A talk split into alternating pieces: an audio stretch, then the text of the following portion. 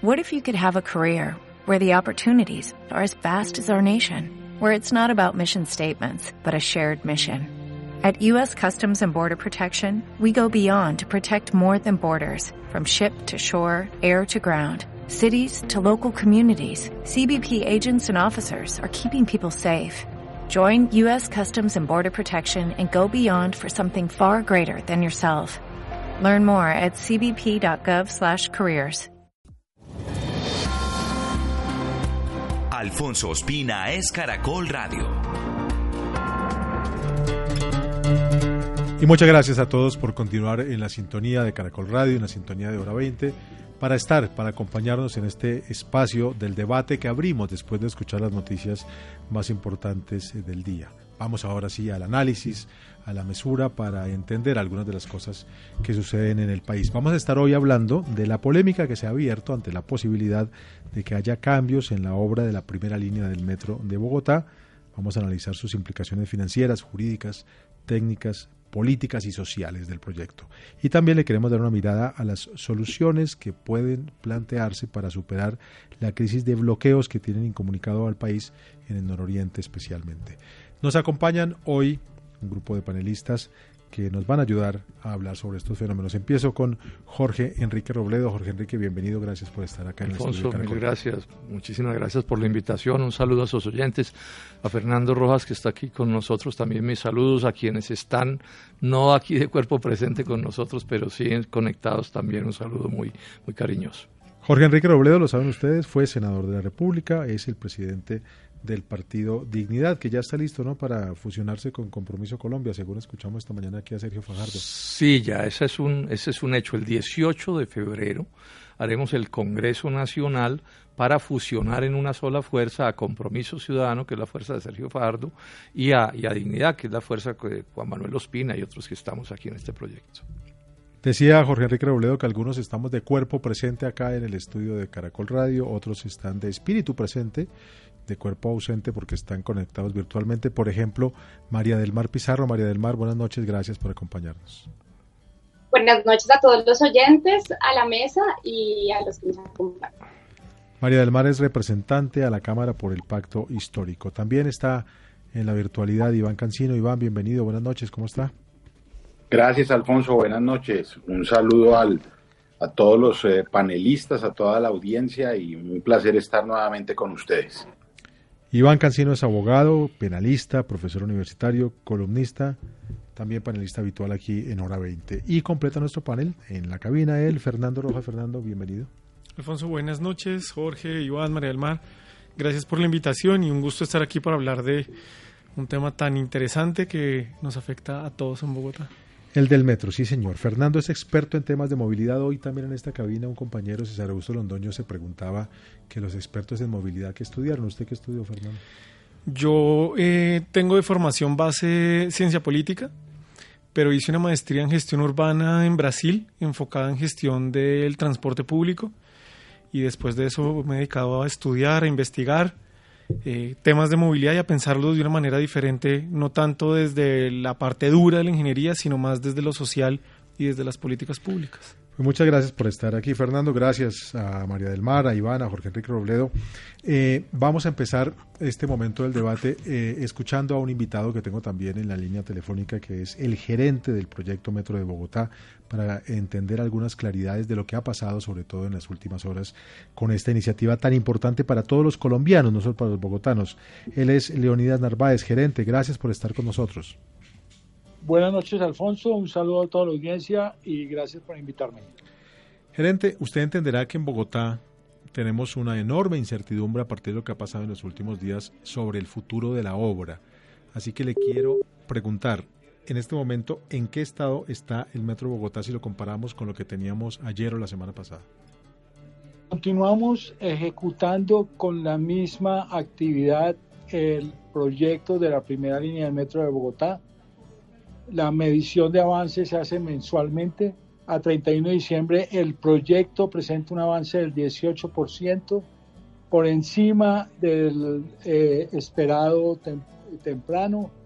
Es un avance importante y este avance eh, eh, concentra tanto las actividades que desarrolla el concesionario que tienen que ver con las obras del patio taller de la calle 72 en el, intercambiador, el inicio del puente norte de la calle 68 con avenida eh, Primero de Mayo.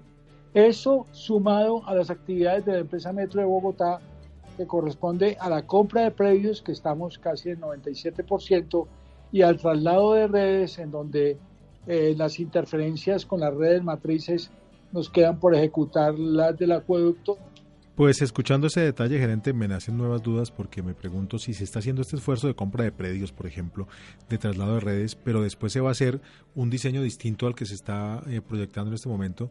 Eh, ¿No es trabajo perdido? Nosotros venimos ejecutando este contrato desde octubre del 2020 que se firmó el acta de iniciación. Hace unos dos meses el señor presidente le pidió a la, a la empresa china una una, un informe de las posibilidades de subterranizar el tramo de la Caracas, total o parcialmente. Ese informe fue el que se entregó en el día de ayer, pero nosotros no hemos modificado la ejecución. Eh, vamos a continuar con dicha ejecución. En este informe la empresa presentó eh, la evaluación que hizo a cinco posibles eh, alternativas, de las cuales eh, descalificó tres. Podríamos dividir esas alternativas que le presentó al señor presidente en dos categorías. Tres alternativas que, que van hasta la calle 100 subterráneas. Es importante recordar que la primera línea del metro de Bogotá está hoy definida en el contrato entre Bosa, el predio El Corso, donde está ubicado el patio taller, y la calle 72. Estas tres alternativas están eh, consideradas hasta la calle 100, en donde debe llegar la primera línea en algún momento a conectarse con la troncal de la 68.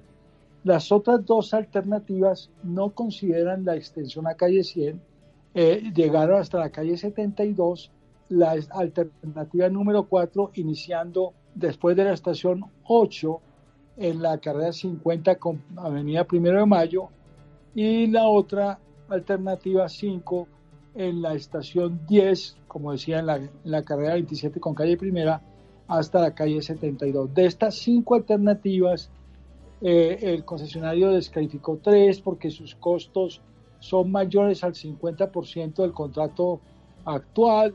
El presidente consideró que la alternativa que le parece más interesante es la 4, es la alternativa que va desde la estación 8 hasta la calle 72, genera una subterranización de 13 kilómetros de los 24 kilómetros. Es una modificación importante.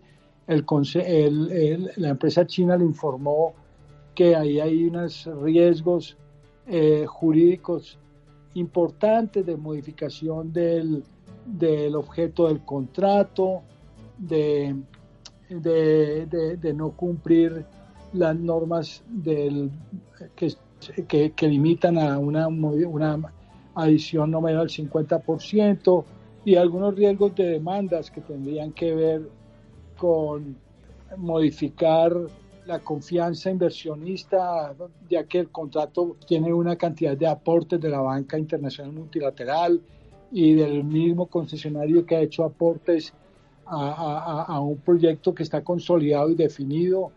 El, señor presidente manifestó que tenía dos conceptos jurídicos de unos abogados muy prestantes eh, en donde no consideraban que existieran ese tipo de riesgos y lo que se definió al final de la reunión es establecer dos mesas, una mesa jurídica para evaluar ese tipo de riesgos a la luz de los conceptos y a la luz de las leyes y una mesa financiera, técnica financiera para evaluar eh, el impacto en los costos de esta, de esta alternativa que tiene un valor de CAPEX de 7.2 billones de pesos adicionales, que en términos de financiación serían 15.3 billones de pesos adicionales al valor del contrato.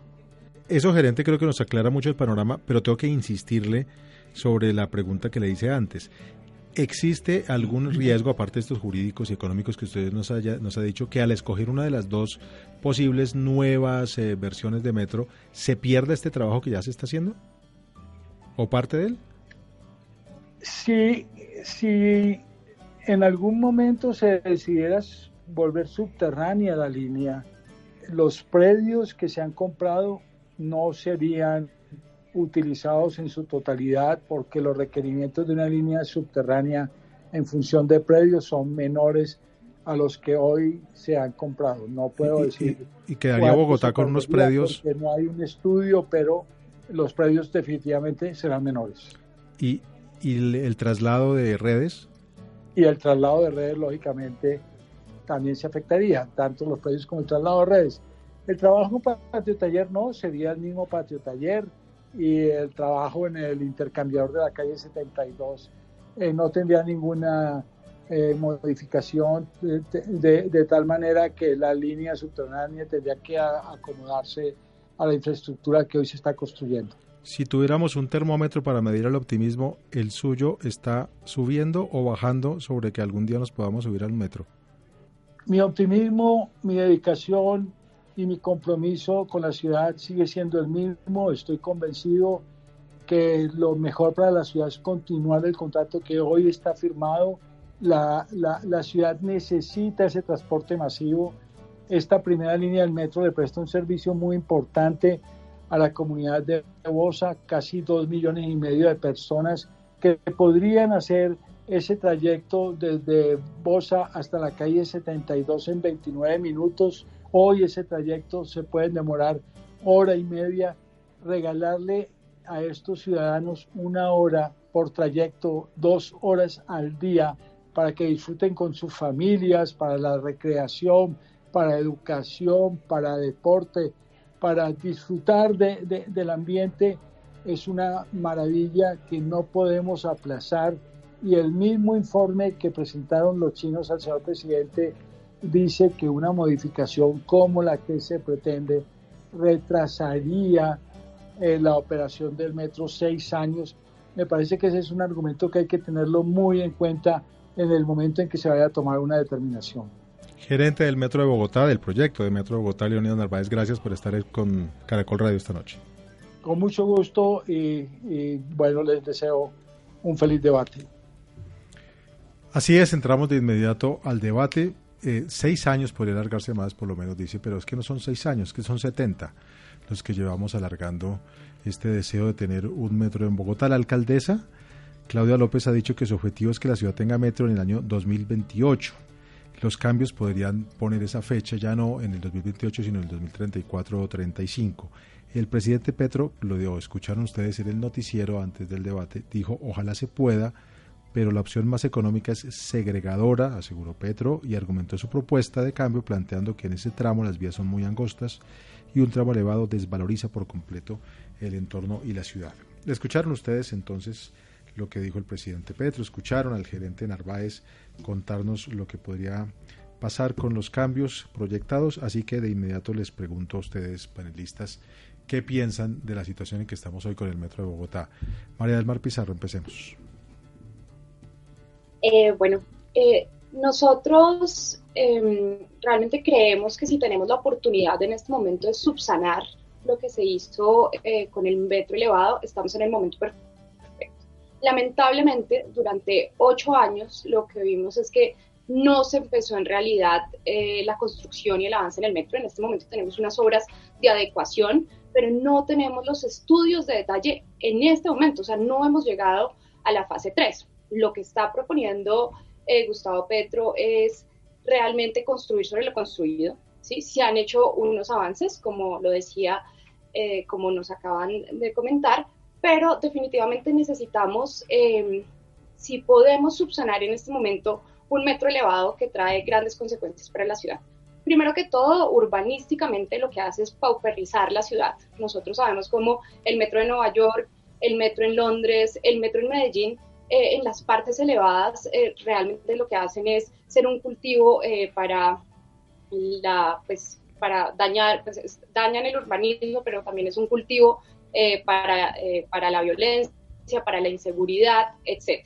Ahora, eh, en lo que se ha avanzado en las adecuaciones, por ejemplo, eh, en la compra de predios, este espacio nos podría servir también para avanzar en eh, bicicarriles, como lo ha hecho la alcaldesa Claudia López, pero también podríamos avanzar en tener calles, por ejemplo, para los pequeños y medianos empresarios que en este momento no tienen cómo sacar, digamos, eficientemente sus productos y sus mercancías del sur al norte de la, la ciudad. Si nosotros tenemos un metro subterráneo, estamos liberando superficie de la ciudad para parques y para mayor movilidad.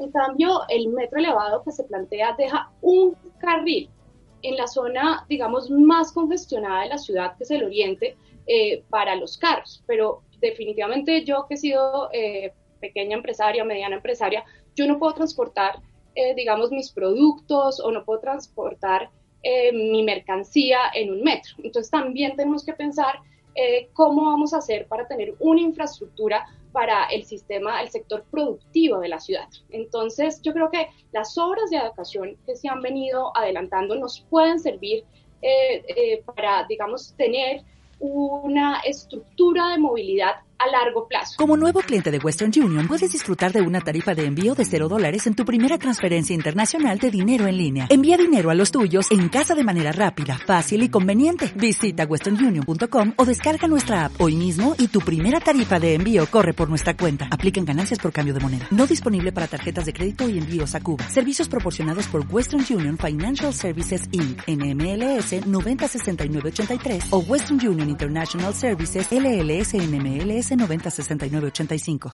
Otro problema, digamos, con el metro eh, elevado es la capacidad de carga. La capacidad de carga, este es un metro súper chiquito, eh, que realmente no puede con la capacidad de carga de Bogotá. Es un alimentador, como se ha dicho muchas veces, eh, de Transmilenio. Entonces lo que se está buscando es hacer realmente el metro que Bogotá necesita y no un metro que le sirva a Transmilenio. Porque este, este metro elevado que diseñó el exalcalde Peñalosa lo que busca es ser un alimentador de Transmilenio, pero no soluciona a largo plazo el problema de movilidad en Bogotá. Entonces lo que va a pasar es que en cinco años, si es que se entregan cinco años, porque todavía no tenemos los estudios de detalle, pues es que eh, vamos a tener problemas de movilidad porque por donde vamos a transportar las mercancías no va a tener la capacidad de carga necesaria. Eh, entonces, esta es una, si en este momento logramos llegar a unos acuerdos. El presidente, digamos que no ha impuesto nada, lo que él dice es, creemos unas mesas de trabajo, evaluemos técnicamente, jurídicamente y financieramente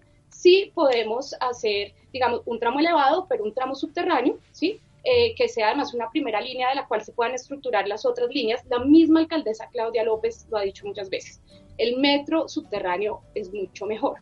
Y digamos que hay muchas preocupaciones por el tema jurídico, que se va a incumplir el contrato, etcétera, pero yo no veía, digamos, esa misma preocupación cuando se tiraron a la basura unos estudios que ya estaban terminados y que han costado 100 mil millones de pesos que había hecho el, el presidente Peña.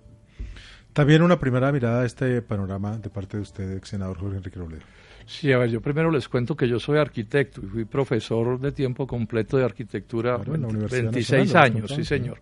O sea que yo ese tema pues algo entiendo y todo el tiempo que he estado en el Senado lo he mirado con detenimiento. Aquí la primera pregunta que hay que hacerse es esta.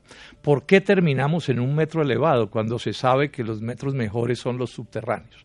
Entonces aquí hay una historia que hay que contar, porque esto es un debate que también es político. En la alcaldía del Polo, que fue una alcaldía del Polo del 2008 al 2012, se hizo toda la vuelta para hacer un metro subterráneo con todas las... El alcalde era eh, Lucho Garzón. No, el alcalde era Samuel, Moreno.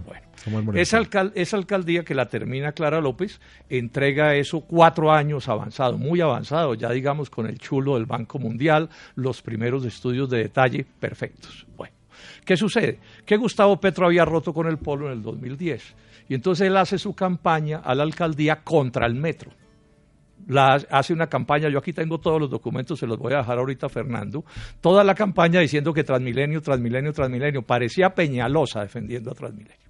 Gana la alcaldía y en vez de seguir con lo que le había dejado el alcalde anterior, duró más de año y medio saboteando ese, ese, ese metro, saboteándolo, pero de verdad, entonces se inventó que que un metro ligero, que era un tranvía por la carrera séptima para no hacer el metro. Llegó a tanto la agresividad contra el metro que le habían dejado que en el Consejo Distrital se habían aprobado 800 mil millones de pesos para que ese alcalde siguiera con el resto de los estudios los estudios de ingeniería de detalle. Bueno, fue al Consejo Distrital y les propuso que esos 800 mil millones se los gastaran en el dichoso tranvía, que en un truco empezó a llamarlo que dice que el metro ligero, hágame el favor, un tranvía disfrazado de metro ligero. Entonces, todo esto retrasó por completo todo. Cuando por fin Petro reaccionó y entendió que tenía que acoger ese metro, entonces le propuso una línea más ¿sí? hacia, hacia, hacia el oriente y lo volvió a retrasar. Y cuando por fin se entendió que tenía que seguir con ese metro, pues ya era tardísimo y empezó los estudios de forma tal que cuando él termina la alcaldía, Peñalosa y Santos pueden coger el metro y hundirlo pueden coger y tomar la decisión Peñalosa que detesta los metros y pasarlo al metro elevado, que por supuesto es menos bueno que el metro subterráneo. Pero esa es la historia. O sea, aquí el doctor Petro ahora se presenta como el gran abanderado del metro subterráneo, pero si hoy Bogotá no está haciendo un metro subterráneo, es en muy buena medida porque él como alcalde hizo todo lo posible por sabotear eh, eh, un crimen que él consideró que era que otro de un partido político distinto estuviera encabezando ese metro. Entonces, es la primera cosa que, quiero, que quiero señalar. Además, esto tiene unos problemas, unos problemas legales bien complicados, pero llamo, pero llamo la atención eh, para señalar que esa es la, triste historia. O sea, no estaríamos en este enredo en el que estamos, porque es un enredo mayúsculo en el que está en este momento Bogotá, si las cosas las hubiera hecho el alcalde Gustavo Petro como ha debido hacerlas. También su primera intervención, Fernando Rojas. Sí, este, este tema es, muy difícil porque juega con un sueño que tenemos los bogotanos. Eh, que para, para, otros, como para mí, es una pesadilla realmente. Yo todavía no creo que eso se vaya a cumplir. Pues es difícil, ¿cierto? Pero mm. para que tengamos una idea, eh, en 1913 se, eh, Buenos Aires inaugura su primera línea de subterráneo y nosotros aquí en Bogotá estábamos mirando si íbamos a hacer eh, tranvía de mulas o, eléctrico, eso cómo iba a funcionar. O sea, es un problema realmente de concepción. Pero yo creo que también hay que, hay que plantear una cosa en la línea de lo que estaba planteando ahorita Jorge y es, es, posible que a, los estudios de, el entonces alcalde Petro le faltara eh, hervor, ¿cierto? Pero claramente el presidente Santos y el director de planeación Simón Gaviria en su momento dijeron que ese era el camino que teníamos que seguir. Lo que uno esperaría es que un alcalde que llega reciba eso, continúe el proceso, corrija eh, y finalmente pues tuviéramos una obra. Pero Enrique Peñalosa en campaña dijo que se comprometió a hacer un metro elevado porque se podía hacer en tres años y costaba un tercio de lo que valía el metro subterráneo. Han pasado casi siete años y no hay un centímetro de ese metro elevado y lo que sí hizo, que es parte de la discusión en la que estamos, porque a Peñalosa se le entregaron todos los argumentos técnicos, políticos, arquitectónicos, urbanísticos, lo que uno quiera, para que no metiera la ciudad en un metro elevado, sino que trabajara en un metro subterráneo. Pero aquí hay varias cosas que pasan y, es importante que la ciudadanía lo, lo tenga presente. En el proyecto que Peñalosa dejó amarrado y contratado, vamos a tener 500 columnas de 13 metros de alto entre Bosa y la 72. Esto claramente va a afectar la estructura de la ciudad. Pero además de eso, entre la 26 y la 72 reduce el tráfico mixto de dos carriles a uno por sentido. Adicional a eso, eh, va a poner a Transmilenio por debajo del metro en una figura bastante extraña y es que si yo vengo de Usme y de El Tunal en Transmilenio, pues yo puedo bajarme en la Ortúa, subirme en el metro hasta la 72, bajarme del metro y volverme a subir a Transmilenio y seguir hacia el norte porque la ruta quedó incompleta, ¿sí? Pero adicional, démosle un beneficio a Peñalosa. Entonces, con la plata que había se podía construir. No, póngale cuidado que se va a hacer el metro, que se iba a hacer el metro elevado. En los estudios que él contrata con una firma francesa que se llama Sistra, la plata que había disponible le permitía construir ese metro elevado hasta la 127. Y Peñalosa toma la decisión de parar en la 72 e invertir casi un tercio de los recursos del metro en la construcción de tres troncales alimentadoras. ¿Para qué? Para poder meterle más pasajeros a un metro que no iba a responder a las necesidades de la ciudad. Entonces, claro, es importante tener en cuenta que esta puerta que abre el presidente Petro es valiosa para que revisemos antes de construir, pero esto tiene que tener un tiempo límite. ¿Sí? Él sabe qué es lo que está pasando, sabe que, eh, eh, digamos, en temas económicos, esto qué, qué, significa, y no hay una posición concreta y, podemos realmente perder esa, esa ventana de oportunidad, porque el consorcio chino realmente pues la propuesta que está haciendo de hacerse subterráneo de la 72 a la 100, pues realmente no es atractivo para la ciudad. Realmente donde nosotros necesitamos el espacio fundamental es en ese, ese tramo entre la, entre la Ortúa y la 72, que es el corazón eh, de la ciudad y que podría permitir que eh, recuperáramos no solo espacio, sino que adicional a eso pudiéramos tener una renovación, una recuperación de ese sector en términos urbanísticos. Y eso no está pasando. Entonces, claro, hay unos riesgos, necesitamos que el, presidente nos aclare cómo lo va a resolver, el tema de, de, financiar el 100% de la plata adicional que se necesita. Eh, es importante, pero todavía no es clara esa figura, porque si lo va a hacer a punta de plan de desarrollo, eso se puede tomar un tiempo enorme y puede generar eh, una, una mayor demora. Entonces yo creo que hoy hay demasiadas dudas, pero es una oportunidad que yo creo que sí es valiosa que se dé, que se discuta pero sobre todo que la ciudadanía pueda entender las implicaciones que va a tener. Y finalmente, hay que recordarle a la ciudadanía que esta obra que contrató el exalcalde Peñalosa no la contrató para construcción, la contrató para dos años y medio más de estudios, que son los que tienen que entregar ahorita. Y ahora vendrán cuatro años y medio más o menos de obra.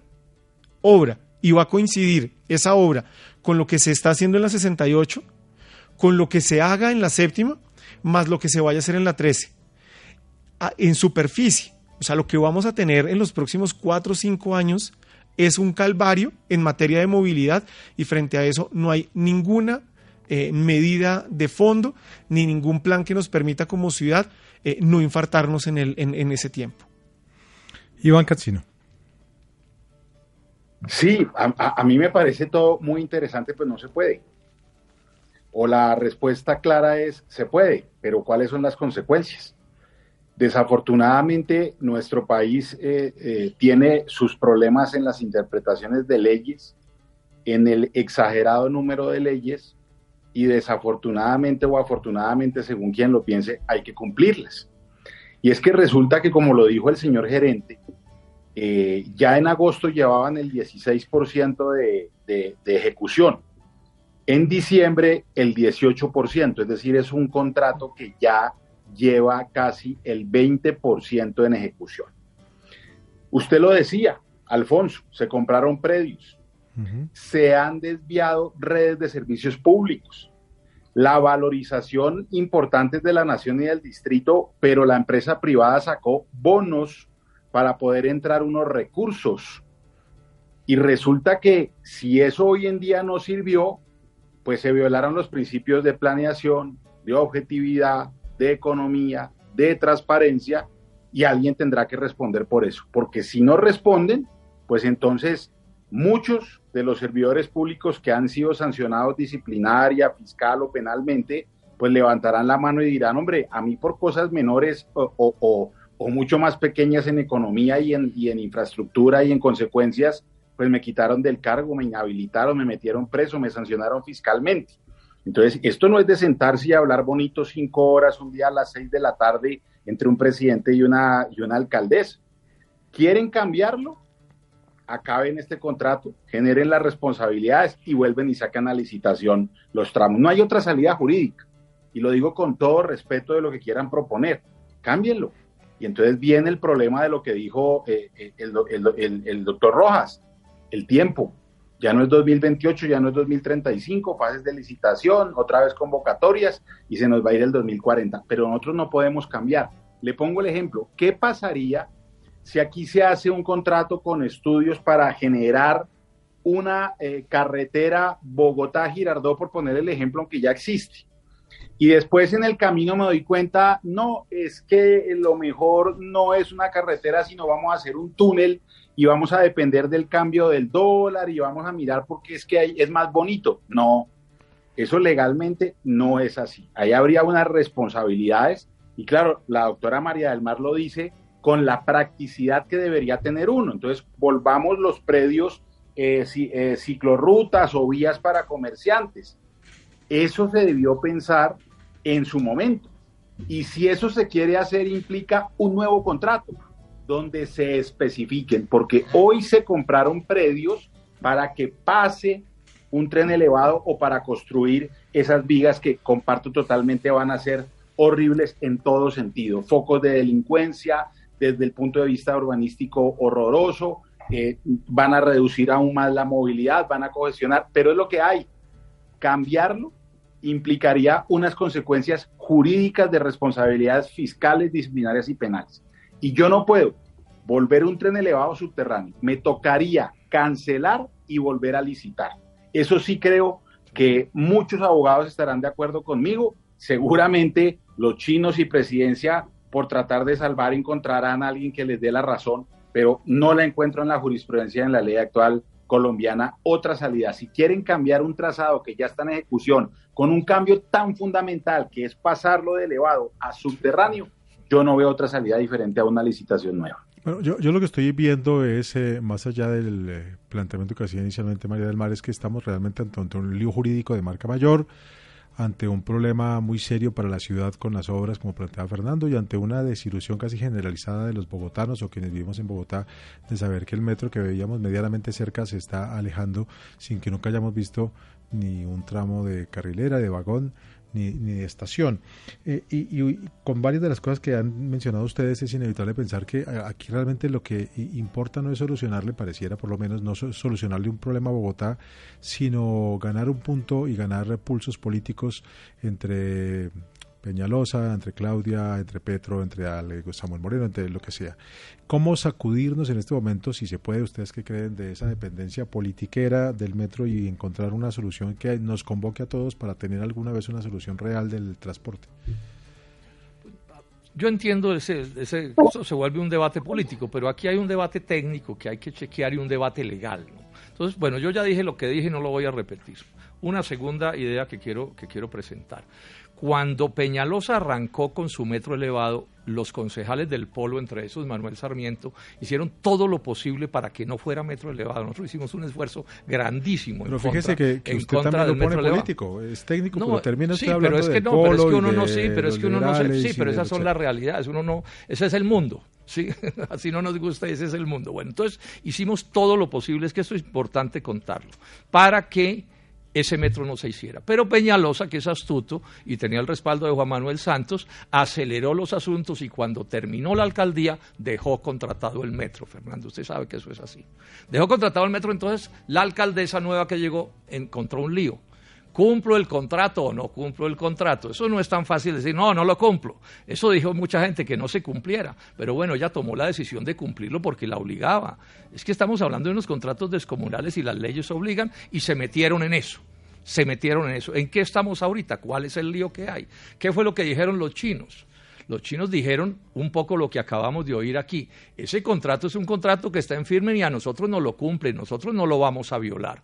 Si quieren más obra, entonces que sea hacia el norte de lo que está contratado, porque ese sí sería un segundo contrato. Pero modificar este contrato es de un riesgo jurídico descomunal y ahí puede terminar gente en la cárcel y presos y demandas súper super grandes. Entonces, esas son cosas en las que, uno tiene que tenerles en cuenta a los que están entre el pellejo, porque es muy fácil decirle a los que están, uno desde afuera, no, cambien ese contrato, violen la ley, así no pasa nada, vamos para adelante. ¿Y qué dicen los que sí tienen que terminar en la cárcel o perder hasta la camisa? Hacen una, una decisión, una decisión que no corresponda a la ley, porque es que las leyes son las leyes. Entonces, ese es el lío en el que estamos ahora, pero entonces yo planteo otro tema. Bueno, y es el presidente de la República el que debe decidir qué se hace en Bogotá, porque esa es otra discusión política. No son los alcaldes y los consejos municipales, gustenos o no sus decisiones, los que toman las decisiones. Yo no estoy de acuerdo con la decisión de Peñalosa, pero la tomaron conforme a derecho, él como alcalde y un consejo distrital que se lo aprobó. Y entonces eso no se cumple porque a mí no me gusta y el presidente de la República puede llegar y muy fresco decir, no, es que yo soy el presidente de la República y entonces eso no se hace o me lo cambian. Ojo, porque si se cambia el contrato, no es él el que tiene que asumir la responsabilidad, es la alcaldía de Bogotá, son los chinos, son los contratistas los que estén metidos en el asunto. Entonces yo llamo la atención porque a esto hay que ponerle cabeza fría, porque lo cierto es que yo no estoy de acuerdo en la situación en la que llegamos. Empecé diciendo, en la que estamos, empecé diciendo que no me gusta nada de lo que ha pasado, pero la realidad es que eso es lo que ha pasado. Y entonces aquí las responsabilidades políticas, Alfonso, se vuelven importantes. ¿Por qué terminamos en esto? ¿Por qué un metro subterráneo que era el que había que hacer y que era lo sensato, al final no se hizo y estamos en el enredo en el que estamos? ¿Ven ustedes, eh, los demás, alguna salida a este entuerto? Pues yo quisiera decir algo y es que yo siento que el concepto, el concepto técnico que nos da, digamos, Iván Casino, el concepto jurídico, eh, realmente es su concepto. Pero en este momento nos estamos, digamos, adelantando a los conceptos jurídicos eh, que se contrataron el exministro Enrique Gil, que tiene muchísima experiencia en contratación, exministro de Justicia, eh, nos dirá después de un estudio si eh, jurídicamente es viable. Y yo estoy completamente de acuerdo con Fernando, y es si se abre una ventana de oportunidad y nosotros podemos llegar a un consenso con la alcaldesa Claudia López, eh, si se puede llegar a un consenso em, con los chinos, realmente lo que estaríamos haciendo es salvando la movilidad de Bogotá en 35 eh, en el 2035 entonces en el sí en el 2035 entonces yo creo que eh, eh, la opinión jurídica de Iván es que no se puede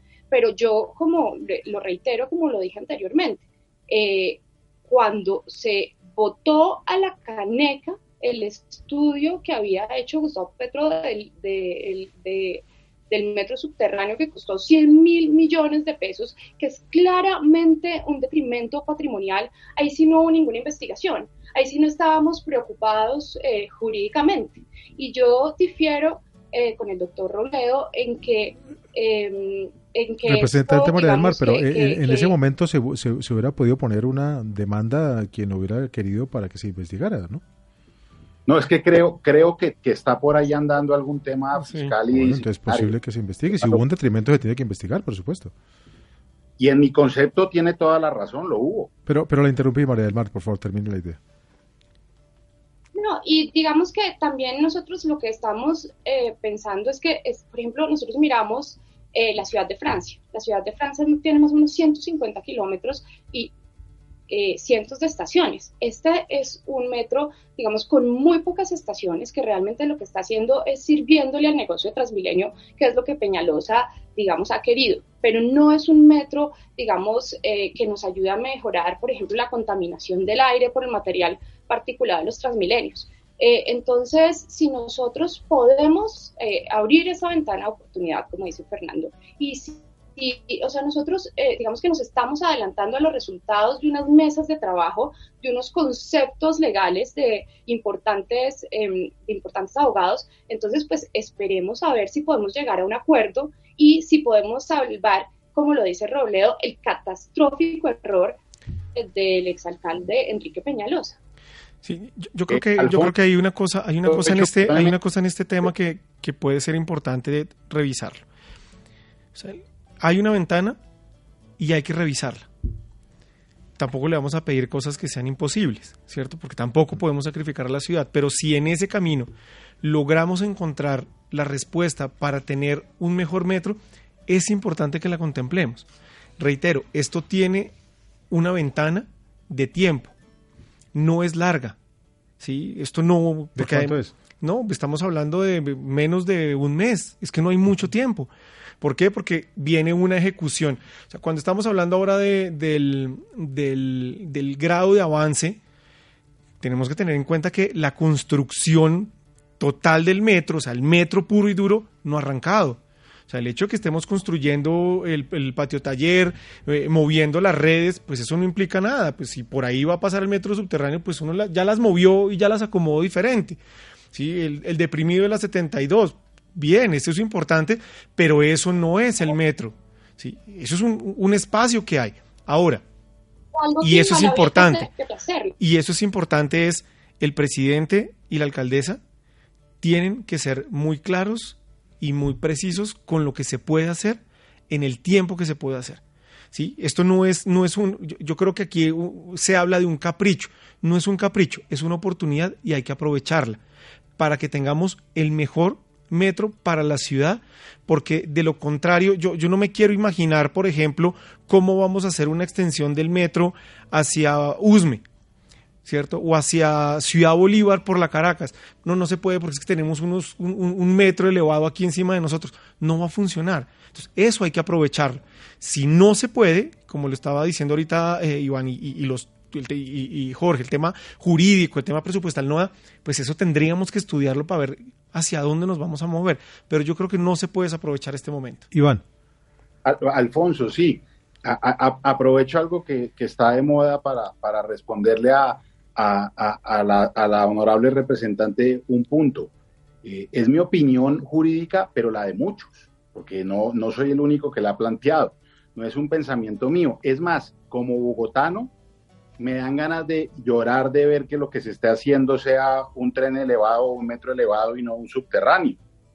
Pero yo sí le aseguro que si eso se llega a cambiar, cantaré la canción de Shakira porque no lloraré, sino facturaré con la cantidad de clientes que me van a llegar por peculados y una cantidad de cosas. Las mujeres y los abogados facturan. Y los abogados Sobre todo los abogados. Entonces, entonces hay que tener mucho cuidado, mucho cuidado con eso.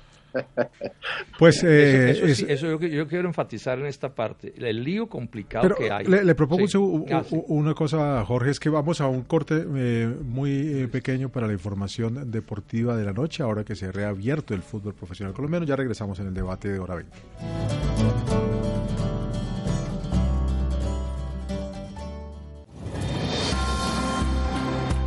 Alfonso Ospina es Caracol Radio. Regresamos, continuamos con el debate en hora 20 de Caracol Radio. Gracias a todos por seguir en la sintonía de esta noche de Caracol. Nos acompañan hoy en el panel María del Bar Pizarro, representante de la Cámara por Bogotá, Iván Cancino, abogado, penalista, profesor universitario, Fernando Rojas, experto en temas de movilidad, historiador, y Jorge Enrique Robledo, ex senador de la República, presidente del Partido Dignidad. Justamente usted tenía alguna ocasión más sobre esto. del Partido Dignidad, escúcheme Alfonso, yo... No, escúcheme usted a mí que me he equivocado. No, es, es, es, Juan Manuel Ospina y lo ha hecho súper bien, entonces pues me toca precisar. Pero usted es el vocero más reconocido del Partido de Dignidad, por lo menos déjeme decir eso para salir un poco bien de este gracias. Para corregir. Gracias, Alfonso. Estaba usted entonces eh, eh, algo Estaba yo diciendo que, el, que, el, que yo no soy abogado, pero repito, esto lo estudiamos con mucho cuidado en su momento, en la demanda que hicimos en el Polo, bregando a tumbar el, esperpento de Peñalosa. Es que eso es historia patria. ¿Sí? Y a la conclusión que se llegó cuando llega la nueva alcaldía es que si un alcalde no cumple un contrato puede terminar en la cárcel, eso no es un cuento. Y esa fue la realidad de esta alcaldía, de la Claudia López. Ella llega con este metro, quienes votamos por ella en su momento nos opusimos a este metro, demandamos ese metro, Manuel Sarmiento y los otros concejales del, del, Polo, ese contrato se hizo de todo, pero al final eso sobrevivió legalmente. Y entonces yo aquí insisto en una cosa, no es fácil para cualquier funcionario público violar un contrato. Ahora, si lo pueden cambiar y lo pueden enmendar, yo eso no sé, ¿cierto? Pero esas cosas no son fáciles cuando ya está un contrato caminando. O sea, de este contrato ya dicen que se ha invertido el 18%. ¿Cuánto es en plata el 18%? ¿Cuánto de eso se perdería si las cosas se cambian? Yo, o sea, ojalá las cosas se puedan resolver, pero yo veo esto bastante enredado de cómo está, porque lo cierto es que Peñalosa dejó esto, como diría alguien, atado, bien atado, pero yo vuelvo con mi historia. Es que el error fue no haber seguido con el metro que el polo dejó caminando, que era como estaban las cosas en el 2012, porque así hubiéramos llegado al, al 2016 y Santos y Peñalosa no hubieran podido sabotear el metro. Es que esta es la realidad. Santos y Peñalosa se unen para sabotear, tampoco, tampoco hizo mucho el polo para que hubiera buen ambiente, porque Samuel Moreno pues no, no, no es que es Petro el que llega a desbaratar las cosas. pero, porque en ese no, perdón, Alfonso, en ese tema del metro no había ninguna duda en esa alcaldía, nada, cero, absolutamente cero.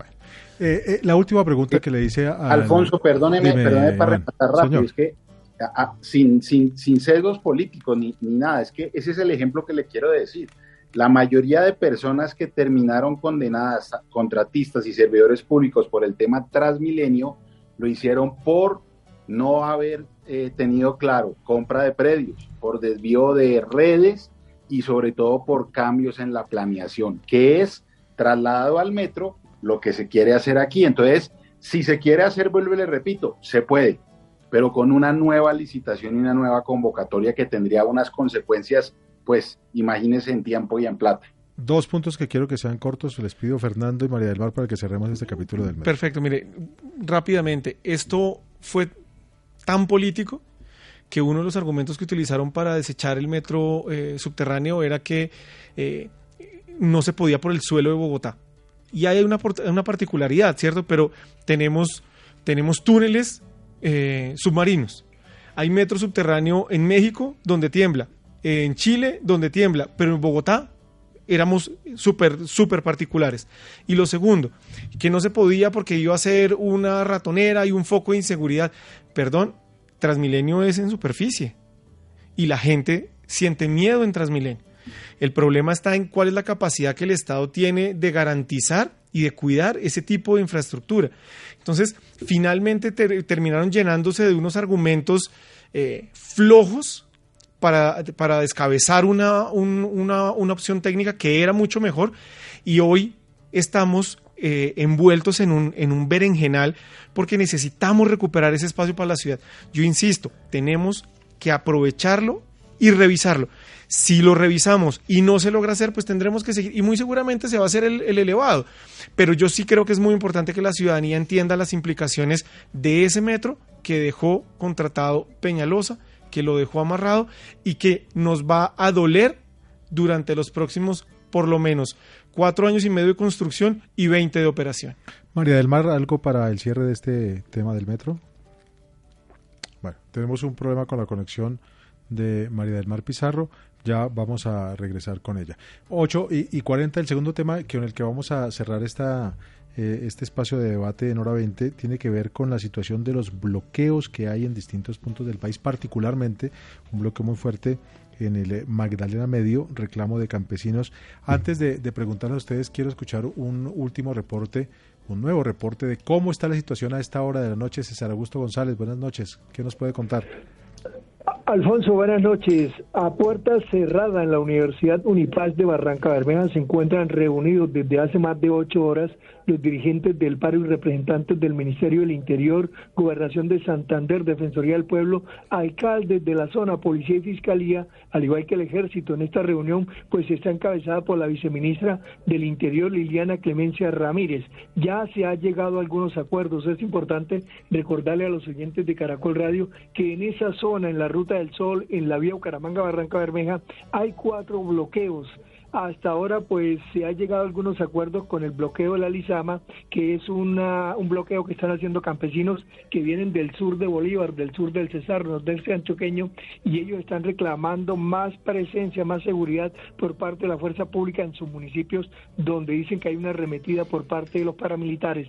El otro bloqueo, el más fuerte también, está en el Oponcito, muy cerca de Barranca Bermeja, y allí los campesinos están protestando por la aprobación de una licencia para explotación carbonífera en el municipio del Carmen de Chucurí. A esta hora pues nos dicen que se va a dar una rueda de prensa hacia las nueve de la noche para dar a conocer ¿A qué acuerdo se llegó? Una vez se dé a conocer esto, pues se irá a una asamblea con las personas que están en la jornada del bloqueo y ahí se determinará si se abre o no se abre o se permite la movilidad de automotores hacia las diferentes zonas del país.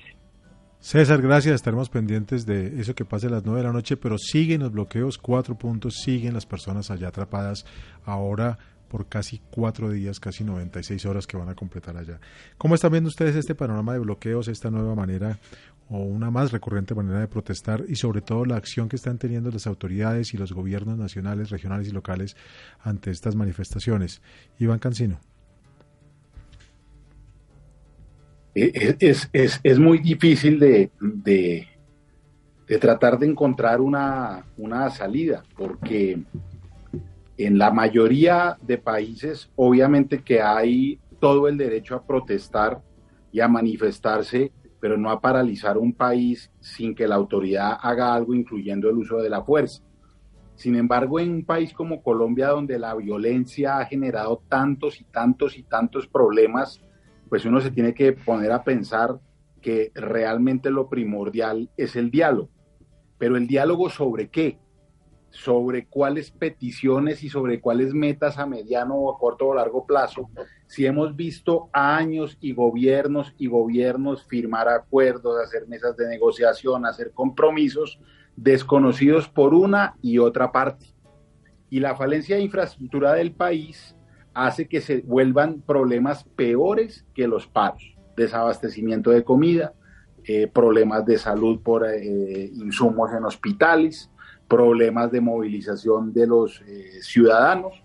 Entonces, realmente que uno a veces trata de ponerse y lo se queda es en palabras, pero no en su significado.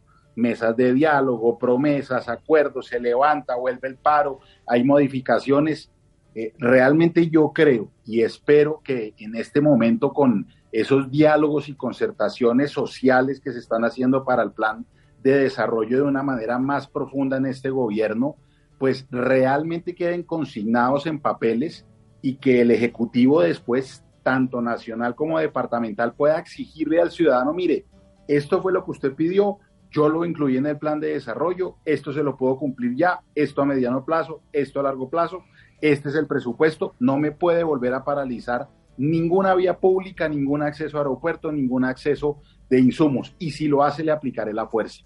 Porque obviamente que creo que el diálogo es lo primordial. Creo que esas mesas del plan de desarrollo tienen que aprovecharse para dejar las reglas claras, pero una vez que las reglas estén claras, no se puede permitir chantajes o constreñimientos por parte de ninguna parte de la sociedad para cambiar o modificar lo que ya se pudo llegar en un arreglo. Pero también el otro para terminar, fíjese lo que, lo que se denuncia en redes. Eh, el dólar está bajando, pero curiosamente no baja nada. Ah, que es que porque es un día o dos días, los tiquetes aéreos están igual de caros, eh, el precio de hoteles está igual de caro. Eh, entonces las aerolíneas aprovechan un tiquete, por ejemplo, Cali, Tumaco, vi por ahí el otro día, millón trescientos mil pesos. Entonces, imagínese eso, o los temas eh, de etiquetes aéreos a Villavicencio o a cualquier ciudad. Yo creo que hay que hacer un, análisis muy completo de también eh, cómo solucionar los temas de infraestructura y abastecimiento cuando se paralicen las vías, porque no tenemos trenes, la infraestructura de aviación es absolutamente abusiva por parte de las empresas, entonces queda el país bloqueado y eso no se puede permitir, Alfonso. María del Mar.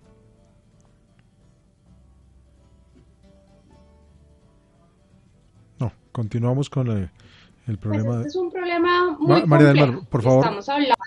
¿Me escuchan? Ya, ya ahora sí la, y estamos teniendo tenemos, digamos, paros en distintos puntos del país. Estamos teniendo paros en La Mojana, eh, eh, que es un sector además con un mayor nivel de pobreza que el resto del país. 60% de la población, digamos, está en la pobreza, eh, en el analfabetismo, con falta de oportunidades. Y digamos que lo mismo pasa en Puerto Wilches y en las zonas donde están los paros. Entonces, aquí hay unos problemas estructurales. Está el problema, digamos, del medio ambiente, ¿sí?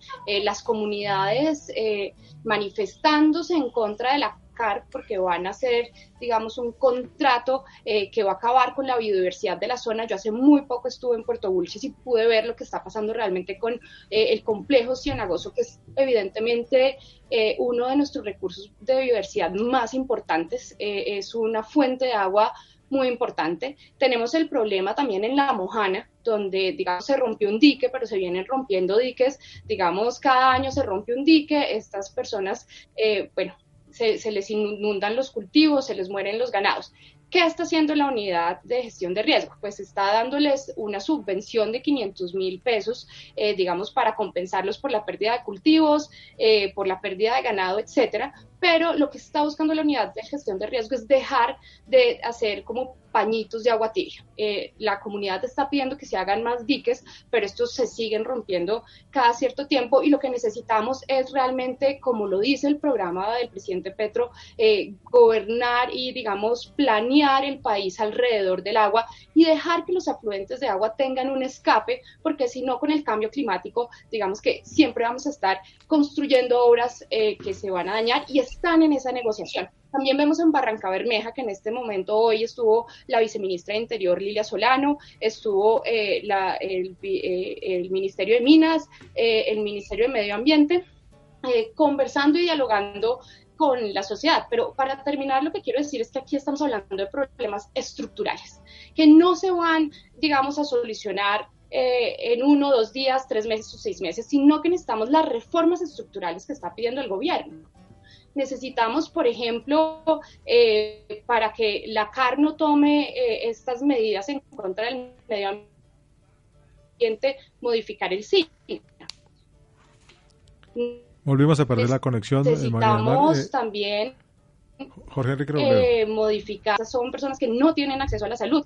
necesitamos avanzar en la construcción del tren, del ferrocarril, que también fue algo que ahorita en el encuentro del pacto el ministro de Transporte nos dijo que era posible y que se va a hacer y que están avanzando. Entonces lo que necesitamos son unas reformas estructurales que en las que el gobierno está Sí, yo, quisiera hacer este, este comentario. A ver, esto, la, la, primera causa de todo este, este, este drama, el de la mojana, es espantoso. Yo no sé cuántas décadas, bueno, todas estas historias, el, bueno, son tantas las historias que mejor no las cito tienen que ver cuando son cosas económicas es fundamentalmente porque tenemos una economía de mercado extremadamente subdesarrollada. Es que tenemos un capitalismo de 5 o 6 mil dólares por, por habitante. El de Estados Unidos es de 65 o 70 mil dólares por habitante. O sea, si Colombia no es capaz de desarrollarse, de construir un país moderno, este tipo de problemas se van a dar dando, sí, se van a seguir dando sistemáticamente como se vienen dando desde hace mucho rato. Entonces, aquí tenemos una realidad de una gente que con, razón reclama porque no se le resuelven sus problemas, no se le resuelven por años y eh, un poco en su frustración y en su desesperación, pues el reclamo es, pues estos que, que, estamos viendo porque de otra manera además tampoco los atienden. Esa es, esto finalmente es, la realidad. Exacto, esto es lo que les resulta efectivo. Entonces, ¿yo qué haría en este momento? Estos compatriotas tienen causas para estar protestando.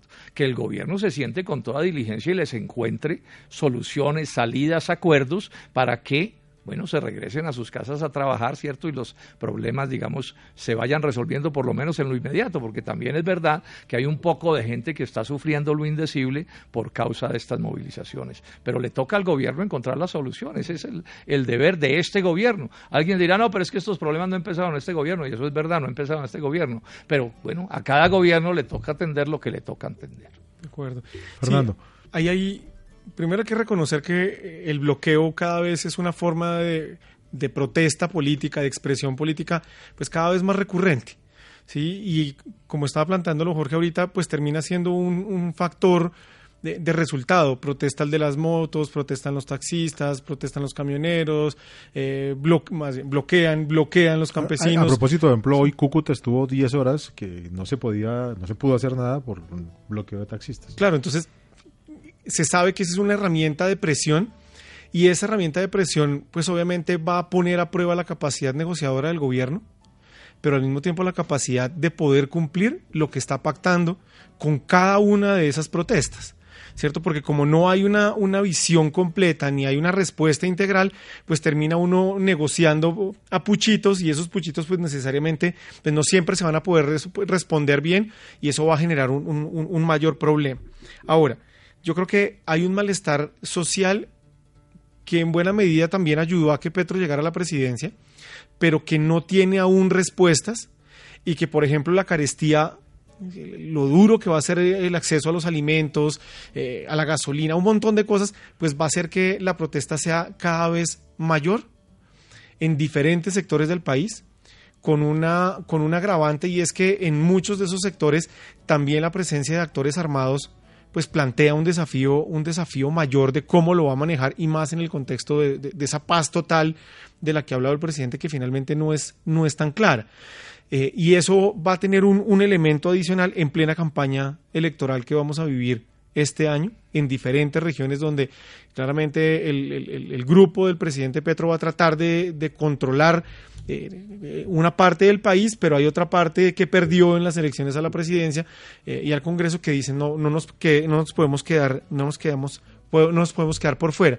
Y finalmente, yo creo que hay un elemento que también eh, está ahí presente y es que no es clara cuál es la política de seguridad de este gobierno. ¿sí? Y estamos como en el aire y eso obviamente genera que cada quien tome la decisión de cómo quiere resolver un problema, cada quien pare cuando quiere. Ahora estaban hablando del uso de la fuerza. El presidente no es partidario del uso de la fuerza. ¿sí? Entonces, ¿cómo va a resolver esos bloqueos cuando su capacidad negociadora y su capacidad de respuesta no dé. ¿En qué momento entra el ministerio? ¿En qué momento entra la fuerza pública?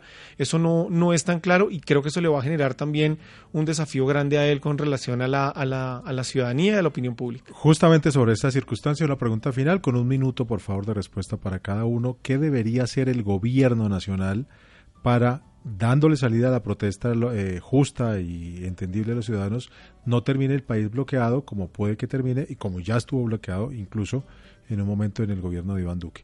Iván Cancino. No, es, eh, vuelvo y le repito, para mí es muy difícil. Yo creo que las, las salidas son muy claras, es decir, eh, la ley permite y da alcance al derecho de protesta, pero el interés general siempre tiene que primar. Y cuando se cierren, por ejemplo, accesos a aeropuertos, abastecimientos para hospitales, que no se dejen pasar ambulancias cuando ya pasó, pues el uso proporcional de la fuerza con todos los controles de derechos humanos tiene que ser eh, una salida necesaria después de agotar, obviamente, todas las vías del diálogo. Muchas gracias, Iván. También María del Mar, esa idea final que debería ser el gobierno del presidente Petro. Pues yo soy hija de la paz y creo que mi generación es la generación de la paz y nosotros no estamos de acuerdo en absoluto con el uso de la fuerza, eh, al menos que sea absolutamente necesario. Yo creo que nosotros podemos llegar a consensos con la ciudadanía, consensos con las poblaciones en los territorios, pero definitivamente lo que tenemos que avanzar es en lo que estamos avanzando el pacto histórico en el Congreso de la República y es sacar adelante las reformas sociales que logren que toda la población tenga, por ejemplo, una pensión universal mejorar eh, las condiciones sociales. El acceso a la salud, el acceso a la educación es realmente lo que arregla estos problemas estructurales. Eh, modificar el SINA eh, para que, digamos, las CAR no puedan tomar estas decisiones por encima de las poblaciones. Entonces, para mí es un problema estructural y la seguridad humana que propone el presidente es mejorar las condiciones sociales y sí se puede evitar el uso de la fuerza. Muchas gracias, María del Mar, por todo su acompañamiento esta noche. Fernando, una idea de que podríamos dejarle al presidente Petro. Yo creo que yo estoy de acuerdo con muchas de estas reformas que están planteando, pero eso también tiene un tiempo. Y hoy el desafío es, mientras tanto, ¿qué hacemos? Yo creo que aquí hay un, un factor fundamental de trabajo y es que eh, necesitamos menos qués y más cómo. Que le generen a la ciudadanía una tranquilidad de saber que efectivamente eh, muchas de sus expectativas sí van a tener respuesta. Porque si seguimos insistiendo en que eh, ya viene la solución, ya viene la solución, pero la gente sigue agobiada por la inseguridad, por la violencia, por la carestía, pues obviamente va a salir a pelear. Entonces yo creo que es necesario que el, presidente ayude a aterrizar más todas esas grandes ideas que está planteando eh, en el cómo, en eso cómo se hace y en cómo va a trabajar con los gobiernos eh, locales en la recta final y con los que vienen para poder eh, materializar muchas de sus iniciativas. Gracias, Fernando Rojas, y también su idea de cierre. Sí, muy brevemente, yo creo que el gobierno tiene que insistir en dialogar con esos compatriotas y encontrarles soluciones acordadas con ellos. Yo no veo otra, otra, otra opción, que es encontrar mediante el diálogo, la persuasión, los argumentos, los compromisos, ¿no?